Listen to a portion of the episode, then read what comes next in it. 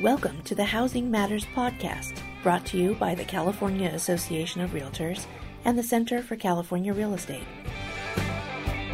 Hello, and thank you for joining us for another Housing Matters podcast. Your favorite data nerds are back with everything you need to know about the housing market and the economy.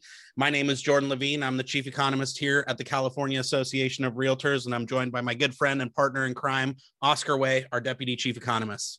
Hi, everyone it's been a, a, crazy couple of weeks, I think, since we did this. We have some new market data that we want to talk to you about. And as we record this here on uh, the 18th of June, we're officially reopened. And so we want to talk about some of the economic implications and how that might play out across the market moving forward. But before we get into the kind of forward looking stuff, let's take a minute and look in the rearview mirror because, you know, we put out some pretty eye popping numbers at least at the headline level for the California housing market in May, right? That's right. We just released some numbers a couple of days ago. Uh, as Jordan said, it we on the 18th, just a couple of days ago, and they are very impressive uh, on at the, at least at the headline level. And um, I think it, we it's worthwhile discussing some of those numbers and see some of the implications of uh, how it's uh, how it's going to pan out. You know, looking forward.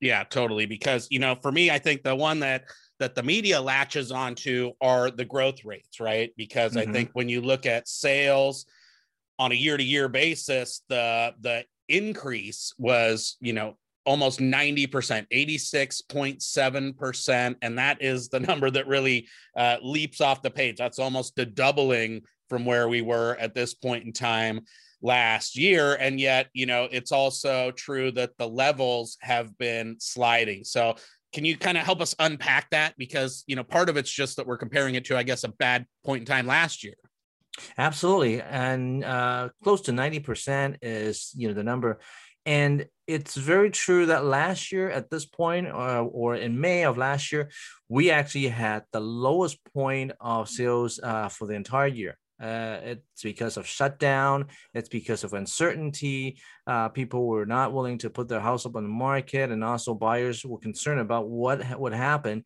if the market collapsed like what we had 12, 13 years ago, when not just the sales decline, but price decline as well. But since then, yes, we have improved uh, significantly in the second half of 2020 and then in the first four or five months of 2021. And we had a sales of 445,660 in May. But you're absolutely right. Uh, we shouldn't just focus on that. What we need to focus on also is sales. Yes, it's still pretty solid. But yeah. if you look at how it compares to the last few months in April or uh, March or so, it seems to be softening up a little bit.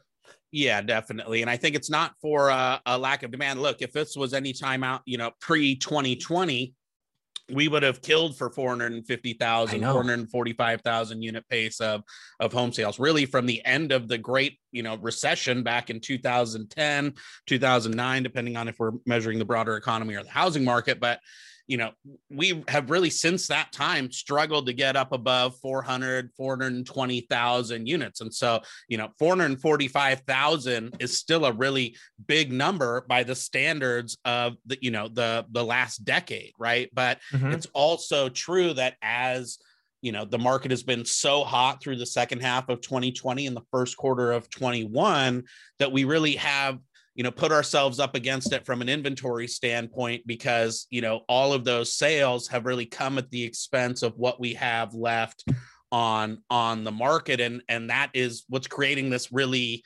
competitive environment that's that's causing some buyers to either a you know not be able to afford now that home prices set a new record again last month of of 800 and almost twenty thousand dollars 818 260 mm-hmm. um, but also you have just a lot of folks deciding to take a step back and you see that um, not just in the closed transaction numbers which i think are a function of just not having enough homes to sell but also you know mortgage applications and all that stuff and and it really does come down to to supply. What's interesting though is that you know the the market is still really kind of growing in a broad-based way. And one of the things that we were talking about on our call yesterday or when we were going through the the kind of finalizing of the press release numbers uh-huh. was how how strong the kind of core of California was right? You have um, almost every county that we track going up but really going up strong in places like Southern California the Bay Area and even uh, the Central Coast where I live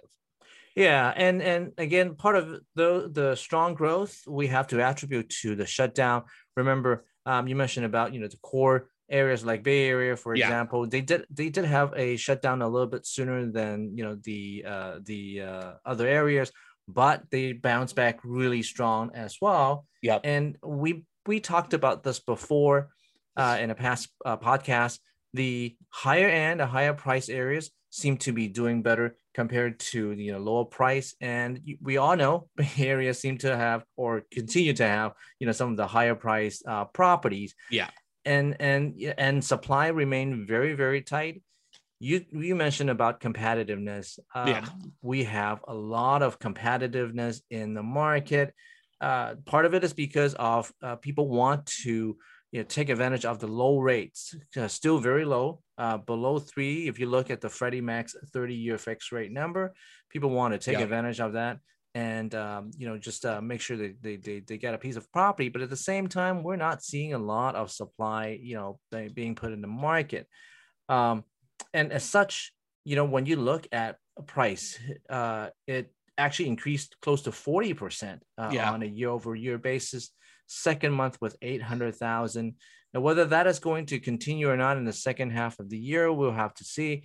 Uh, but I do believe that the uh, the price growth probably will kind of uh, slow down hopefully yeah yeah hope, i mean right that's the idea i mean when you go back to your very first um, macro 101 course right and and you took microeconomics and drew the supply and demand chart up on the thing that's that's how it's supposed to work right that that yeah. lots and lots of demand motivates its own supply because it it drives prices up beyond some equilibrium level and then it becomes more advantageous to to sell. And and it certainly seems like an advantageous time to put your home on the market with the median time you know from from putting it on the MLS to close or going pending is just 7 days you know tied for the all-time low with the previous month and why mm-hmm um, you know so many so many homes are selling above asking price. I think you reported 70% of the transactions that closed in may closed over asking price which is just incredible also uh, an all-time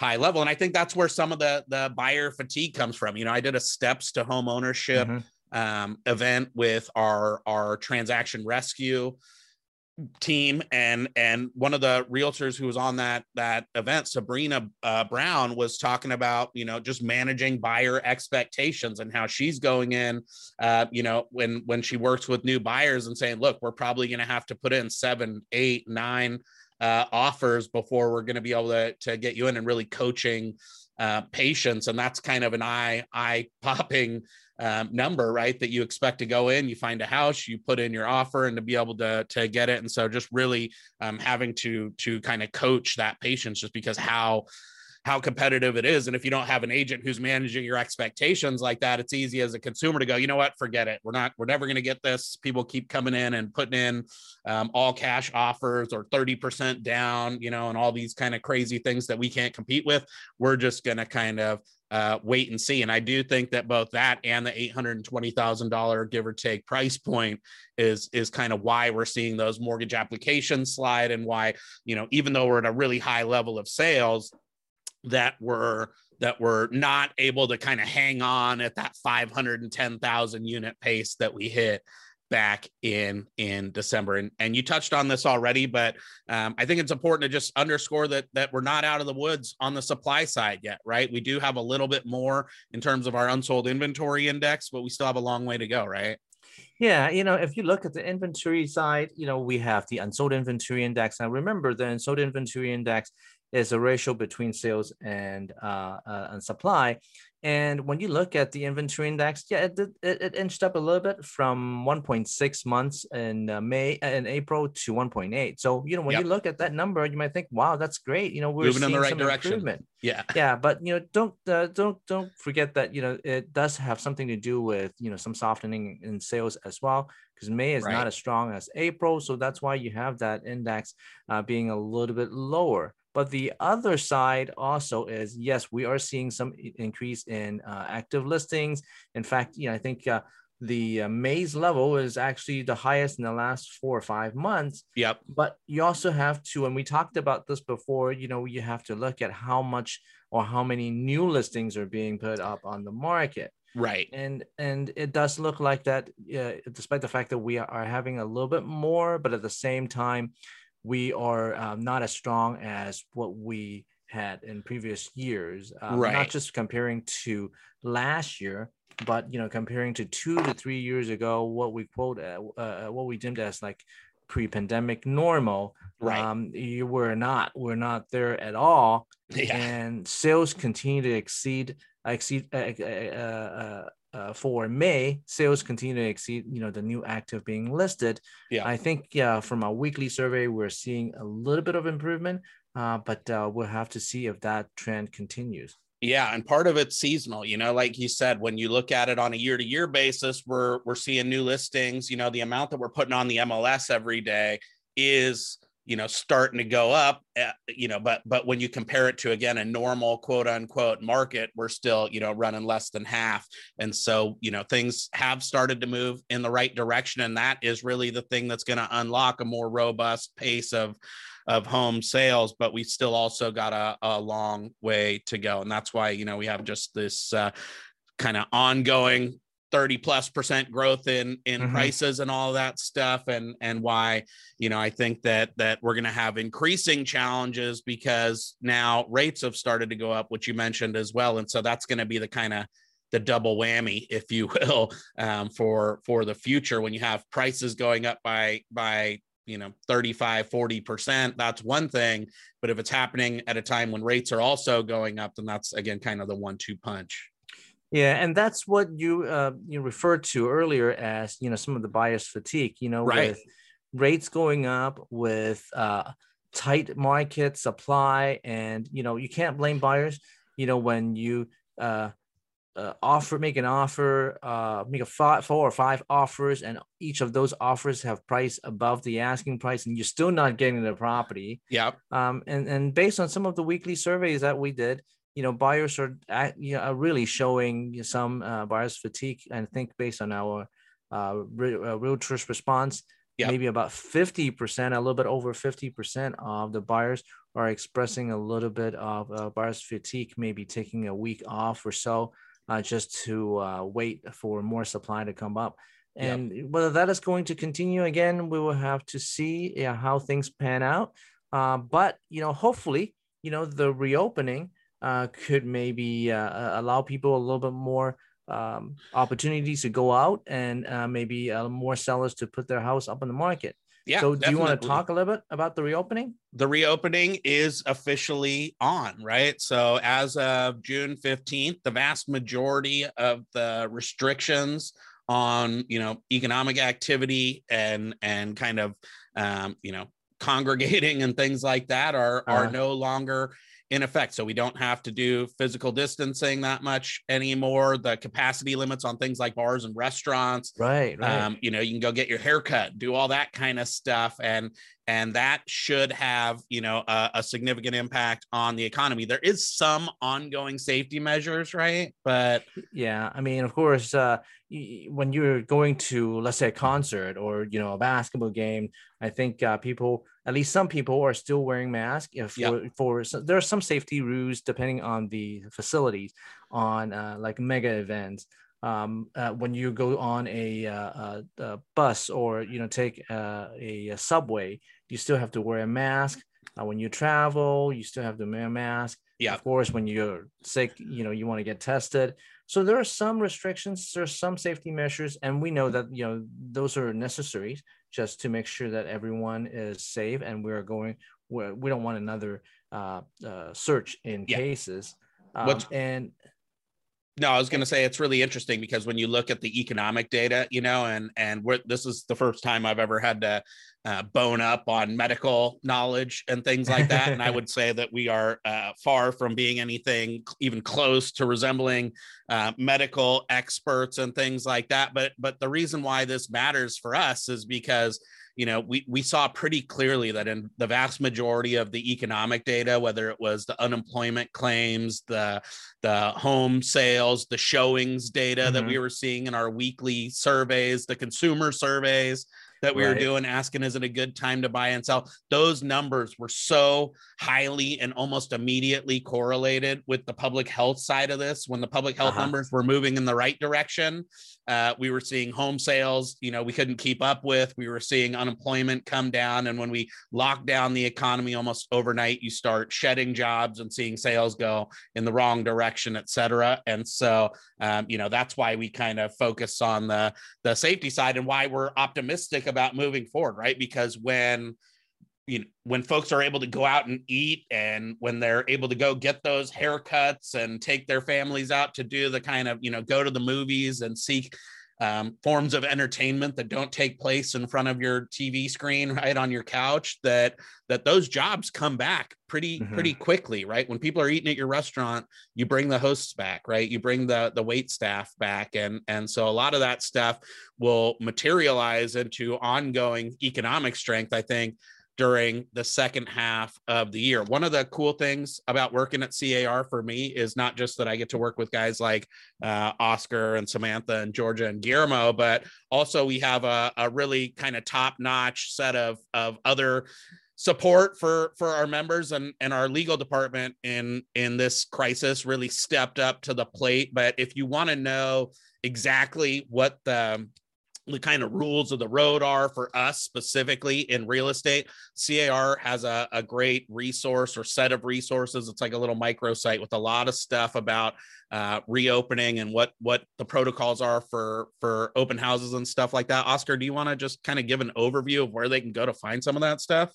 Sure. Yeah, um, they did. The, the our legal team spent a lot of time. Our communication team spent a lot of time putting things together, and it's actually very easy to find. You know the uh, the uh, real estate or CR guideline for open house and showing, you can actually go to the CR website. And you know, when you go to the CR website, right on top, actually at the uh, top of the screen, there's a panel that says uh, open house and showing guidance.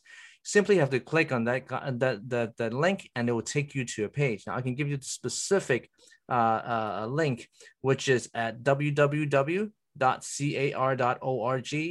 and then uh, backslash about us backslash media center backslash news and reopening resources. Now that's a lot wow. of you know that big... link sounds like it was made by an economist, not the marketing department. right, but simply go to and and last I checked this morning, simply go to the Sierra website. There is a little panel up there. Click on it; it will take you to the page where you will find a lot of things. Now the you can find a one page quick guide you can pay uh, find a, a FAQ, a Q&A uh, from on that page. But more importantly, there is a um, CR attorneys. They did a, a webinar just yep. recently addressing the reopening, and the recording of that webinar is on that page also. So you can hear it uh, from some of the attorneys, some of the uh, uh, some of the uh, people who put their time on finding out what the reopening guideline is. Um, you can find a lot of things on there. Yeah, and you might want to bookmark it too, because one of the things that uh, we've noticed is both in terms of like the kind of CDC and Cal OSHA is that there's still a lot you know unsettled about the rules of the road they're still figuring stuff out and mm-hmm. so we expect that there's going to be you know more changes ongoing changes over time even if we don't know what those are now and and so the good news is that that that will probably be the resource where they will continue to put all the the kind of latest and greatest knowledge. So if they try and you know pull the carpet out from under us again or do some kind of weird changes you can go there and and find out. They really do uh, a, a killer job of making sure that you guys have everything you need to to kind of be successful but what what that kind of means for the economy again as we said is that you know we're going to see economic activity probably continue mm-hmm. to to increase right and one of the things that we saw in the retail data was that not just you know was the retail data for May actually wasn't that great, right? I think it went uh, maybe down a little bit, or the pace of growth was down at least from where it was in in previous months. But the mix of the growth really changed, right? Because we had um, a big increase in the service sector, right? In bars, at restaurants, in all right. of those kind of face to face interaction type of businesses that were really the ones that bore the brunt of the downturn. And and again, um, I think that that will we'll see that kind of continued rebalance, right? You're not going to buy giant TV so that you can stay sitting on your couch for the next year. You're going to spend it more on, you know, less on those durable goods and more towards the kind of uh, activities and and entertainment, which means that you know a lot of those small businesses that were really again hit so hard. Amazon's always been doing great selling TVs to people and delivering them to their house, but now we get the rest of the kind of what I would consider Main Street economy, hopefully with with a little bit more reason to be optimistic. I, I, think you're absolutely right. You know, when we looked at some of the numbers, we know that uh, in terms of you know the consumer spending or retail retail sales, March you know uh, surged significantly by a double digit, like 11 percent on yeah. a month to month basis, and then in April it kind of tamed down a little bit to 0.9 percent, and the latest number, uh, you said it earlier, it actually dipped a little bit by 1.3 percent. Now, don't take you know don't you know, get this wrong, even 1.3% from an elevated level from March or April. Yeah, they're still really high. Decent. Yeah. Yeah. But we are switching gear absolutely to service sectors.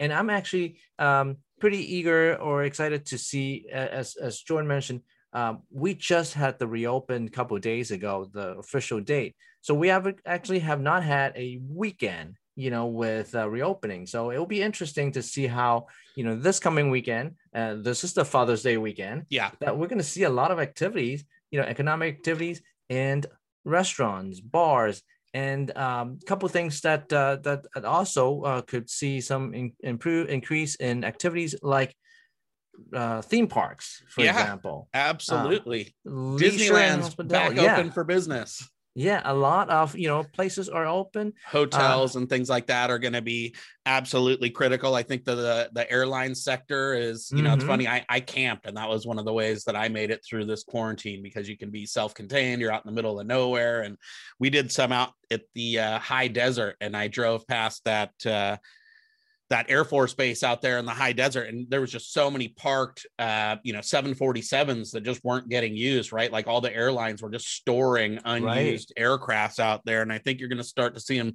start to dust some of those, that equipment back off. And, and, you know, it's just a, a totally different flavor of a crisis than what we had during the Great Recession, right? This was an unprecedented shock. We fell, mm-hmm. you know, probably a little bit more than double actually of what we experienced in terms of total job losses back right. during the the great recession and yet um, it was it wasn't due to a complete rebalancing of our economy where we had too much eggs in in you know too few baskets and everything was concentrated in mortgage finance and that really um, took a big rebalancing and unwinding you know, and and basically led to like a, a seven year jobsless recovery, right? Or we didn't get back to just to to square one for almost seven years, whereas uh, most forecasts now have us getting back towards peak jobs um, somewhere either late this year or you know by the end of 2022 and mm-hmm. and and again it's because of the nature of the crisis where we had to really clamp down um, but then again, as as we're unclamping, those jobs come back at a much more rapid clip because we weren't just, you know, again, kind of having to reshuffle fundamental imbalances in our economy. This was more of a press pause and then press play again type of environment.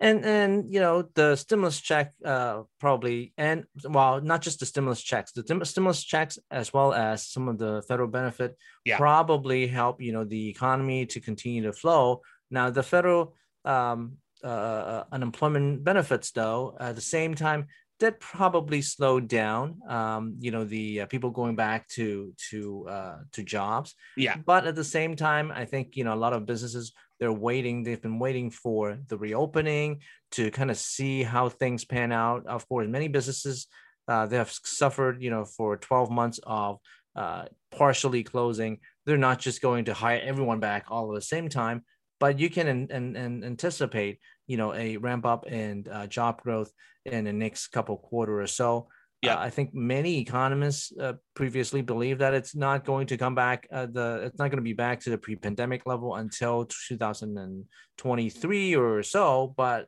you said it right, Jordan, that uh, it might expedite to maybe even uh, end of this year or first or second quarter of next year. Yeah, yeah. So normal we're uh, we we get every time we get more economic data it seems like we become more optimistic. Now the flip side of that is that you know our biggest strength could become our our biggest weakness right? Because one of the things that we've seen and i'm still not totally convinced that we've seen a structural uptick in long-term inflation that's going to precipitate the kind of rate increases that that some folks are forecasting or worried about and yet we do have near-term inflation, right? The the kind of imbalance where demand is coming back so much more quickly than supply. We can't hire folks fast as fast as we can order sandwiches at restaurants, right? And that's just a fact of life, um, and and leading to some inflation. That's why we do see rates going up. The Fed just had their meeting this week and and talked about how they aren't doing anything, but maybe signaled that they'd be more willing to maybe do something maybe sooner than they were thinking about before.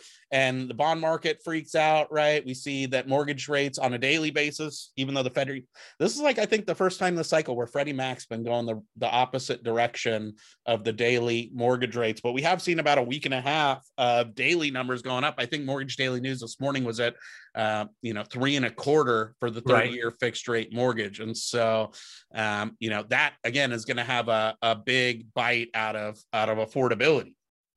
And, and, and I see, you know, the, the reason why the Freddie Mac may be going against the uh, mortgage news daily uh, mm-hmm. uh, is because, you know, the, I think the Fed made the announcement uh, early part of the week and the last so early part of the week meaning maybe about the 14th or so and I, I checked the, the daily numbers from Mortgage News Daily. It didn't really rise until like three or four days earlier. So okay. the the Freddie Mac's numbers are still baking in, you know, some of the the lower rates week. from two three weeks ago, right? Or yeah. for you know at least the first half of the week.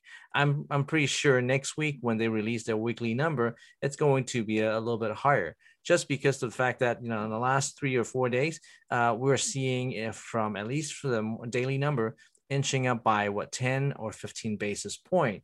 Yeah. Um, no, and it's affecting my own personal finances because you know I had uh I was this close to locking in just one last refi at 2.96%. And then like uh right as I was in the middle of locking the the next day, the mm-hmm. the guy called and said that that actually they now want a. And I was like, what? So yeah it's it's uh it's going to be painful you know the the kind of refi boom is probably going to start winding down but you know i think that's maybe all the more reason to you know stay patient stay with it you know uh-huh. have a kind of uh you know channel your inner sabrina brown to to kind of stick with it because you know you could end up saving a lot of money even though you're getting in as long as you're not overpaying and i think that is the big challenge for buyers right now is to um, you know, not get sucked into the trap of of overpaying just because the market's so competitive and you want to get in while you know before rates go up. But you know, if you if you get in for the long term, low rates really do help out. Yeah, so we we just talked a little bit about you know how the reopening affect the interest rates or loan or financing in the housing market. So what are some of the other aspects? What about supply? Do you think you know we're going to see a little bit more supply I hope so because I think that you know, a not just the kind of supply and demand component that we talked about, where the high prices and quick time to sell and no discounting. You know, you don't even have to learn how to negotiate at this point as a seller. um, you know, but so I think that part is going to be in play. But I also think there's just a pent up supply mm-hmm. aspect to this that you know where we've delayed sales that maybe would have happened over the course of the last 18 months or so, but for the public health you know issues. People didn't want to deal with you couldn't have open houses right? People didn't want to deal with having um, random people coming in and out of their homes. They you know mm-hmm. there wasn't a, a, big sense of urgency right? Because nobody was going back to school or anything. So you didn't need to like hurry up and get in before the school year started and do all that kind of crazy stuff that i think will compound the supply and demand effect hopefully as we get towards more broad reopening because you have a lot of folks who wanted to move in addition to just going oh my gosh it's a it's a good you know kind of economic time to put my house on the market but now just actually being able to express some of that supply um, i'm hopeful but you know again i think that we have to be limited in our optimism because there's still a kind of um, just overall number a housing stock issue, right? That we just don't sure. even have enough homes to sell. Even if we went back to normal levels of turnover, it's on a depressed base of housing stock. So, so there's a, you know, I don't think that we're going to all of a sudden come rocketing back to 55% housing affordability or anything like that anytime soon, but we might get a few more listings that will help us to sustain that kind of 400 plus um, you know, up in the 450,000 unit range, maybe for for deeper into the year, shall we say, than than is otherwise going to be the case when prices are going up by 40% and and right. you know listings are down by almost 50. And I think you know uh, the the the supply side for, for uh, sticking on staying staying with the supply for a little bit it may be a little bit more wide, uh, um, broadly distributed, meaning you know we might see a little bit more supply on the low end as well, yeah, uh, which we have not been seeing, and you know we might Absolutely. be seeing a little bit of normalization on the supply distribution, but at the same time, with a little bit more supply, that means you know we are not going to see as significant a price growth that as we have seen in the last you know at least few months with close to 40% increase in price right? Hopefully right we're still going to see, you know, some. I, I still believe that you know home prices are still going to be a little bit elevated, uh, but we're not seeing 30, 40 percent, uh, or maybe 30 percent in the next month or so. Uh, yeah. But if you, you know, have other options to choose from, then you don't have to go so crazy fighting over mm-hmm. you know mm-hmm. what's out there. So yeah. What about um, uh, buying interest in you know uh, more major metropolitan area? Because yeah. we were concerned about that. You know, uh, at the very beginning of the pandemic, but I think you know that uh, concern kind of subsided a little bit. But you think uh, reopening will uh, rekindle some interest in buying in, uh, let's say, uh, San Francisco yep. or LA? Absolutely. Like I, I've never given up on cities. I thought we were too quick to write off, you know, even though I'm I'm one of my favorite topics to talk about is the lack of supply and how it drives people out of California. And you are seeing that. You saw, you know, the the weakest population growth that we've ever recorded in California last year. It actually went down for the first time in recorded history. And and that is problematic, but you know, those numbers are still relatively small from the standpoint of our overall population, right? Even with the all-time high number of 261,000 people having left California last year, mm-hmm. it's still a relative drop in the bucket to 40 million person uh, population, right? At least from a kind of buying standpoint. And and it's interesting because you know you hear it anecdotally, right? That that initial surge out to Tahoe and Big Bear and all that stuff kind of subsided, but you see it in the data as well, both in terms of the sales numbers, right? Where not just in terms of percentages, right? And we talked about how some of those percentage increases in sales are are exaggerated because la- you know this time last year was terrible. Uh-huh. But when you look at the actual level of home sales and how you know each region compares to its kind of pre-crisis level of home sales, the areas that are the most above their pre-crisis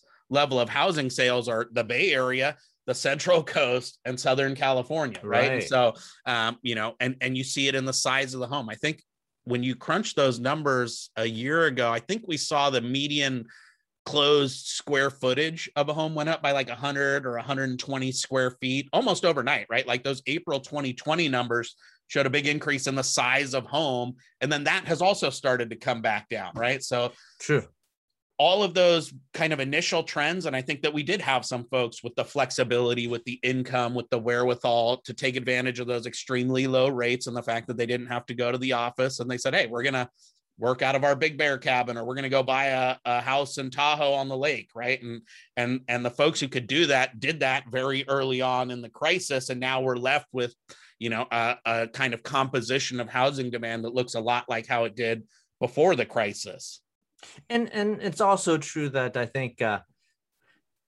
we might have a little bit of people moving, you know, out to suburban areas at the very beginning, but at the same time, you know, not everyone. Well, now that you know we we've talked about remote working before, working right. from home.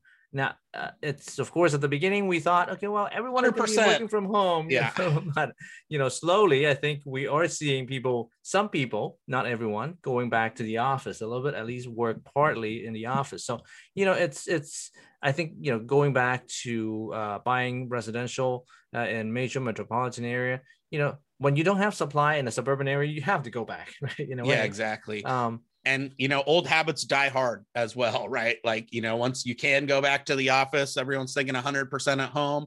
And then you know you get your your kind of boss goes back to the office and likes the way it feels and wants to get back to to some feeling of normalcy. And then you're like yeah maybe it's more like 15 20% remote. Maybe it's like a couple days a week. Maybe it's not at right. all some folks have to go back uh, you know no matter what. And and the other thing I think that the cities do have going for them is the cultural aspects, right? We have spent true. a lot true. of time cooped up and and that is one of the big draws of cities, right? You know, in in LA as unaffordable as it was, as congested as it was, as bad as the smog and things were. I mean, you know, I I can attest now living in a small community that that as much as I don't miss all that congestion and things like that, it was nice having every single you know type of cuisine that you could ever imagine within you know a couple of miles. You could go have ethiopian food. You could go you know to a korean barbecue for lunch. You could go do all of that stuff which i think that people are really craving at this point in town. Now i can actually go out to a restaurant and i've eaten at the five restaurants that are in my town now uh, and I've, i'm fully run through and caught up on on all my dining out in my town. Whereas you know i think that folks are really going to be excited about the ability to explore, to go to a Dodgers game, to go watch the Sacramento Kings uh, play, and and you know kind of enjoy ourselves again, which I think has been also very heavily delayed. In addition to to maybe the folks putting their homes on the market, so I think that sure. uh, you know when when it comes to our forecast, we're pretty much forecasting broad based growth. I think most parts of the state are going to see see growth but i think that uh, that's that's true in the cities too and i think it's worth saying that out loud for for how much we we read in the paper about you know everybody's kind of leaving california in droves no one wants to live in in the cities anymore yeah, and there there are certain sectors that you know I we may not see uh, immediate improvement right away. For example, um, investor sectors maybe it's still a little bit slow. I think we do our weekly uh, survey and yeah. we ask people about you know whether they're buying for uh, as an investment property or not uh, we're still seeing somewhere around 8% or so right. of investors uh, of sales being invested uh, investment properties as compared to somewhere around 12 13 14% you know pre-pandemic ago yeah so i mean of course uh, eviction moratorium is still probably something people are concerned about. Um, renters not being able to pay their rents, that's yep. probably another issue.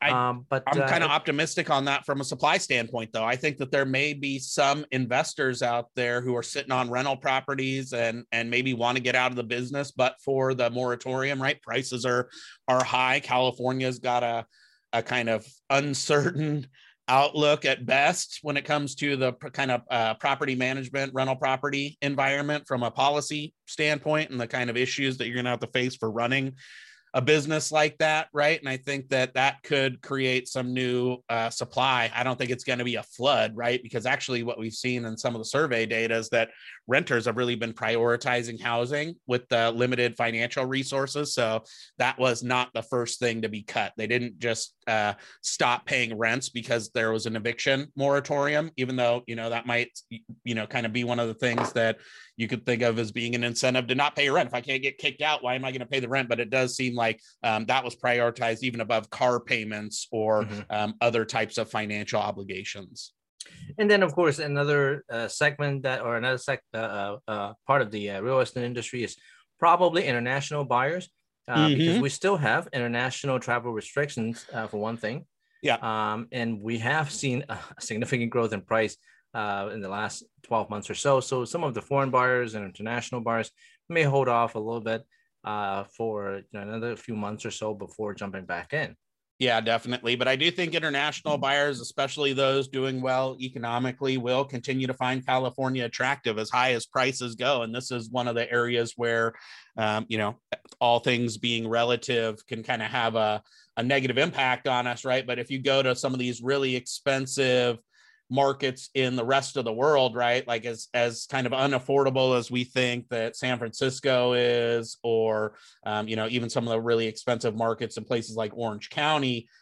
I think somebody contacted me about a development that they were doing with like a twelve hundred dollars per square foot thing in Malibu and wondering if that was too much. But you know, to people who are in Hong Kong or thinking about buying property in Singapore and places like that, where you're staring down the barrel of several thousand dollars, you know, in some cases five thousand dollars a square foot uh, property, then you know, I think that from that standpoint, those kind of well-to-do foreign buyers are still going to be attracted to the California market. It just might take a while for that to start right. gaining traction again. That's true. Um, well, I think you know there will be definitely a lot more. Um, we will find out, uh, you know, once we get a little bit more sense of how the reopening uh, uh, impact the market as well as the economy. Uh, but that's going to take some time for us to observe. Maybe by the next podcast, we'll have a little bit more evidence.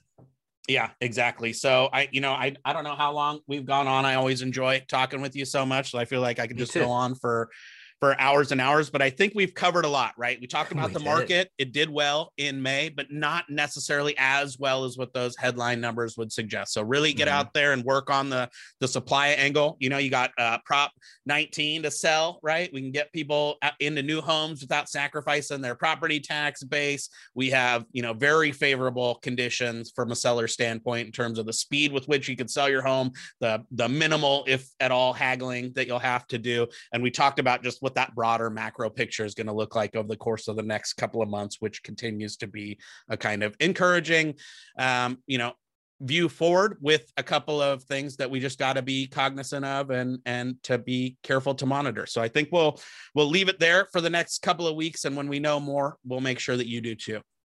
Yes, we do. So uh, yeah, all right, Oscar. Thank you so much for your time. Thank you all for your uh, for your time and for always listening. And we'll see you on the next one. See ya.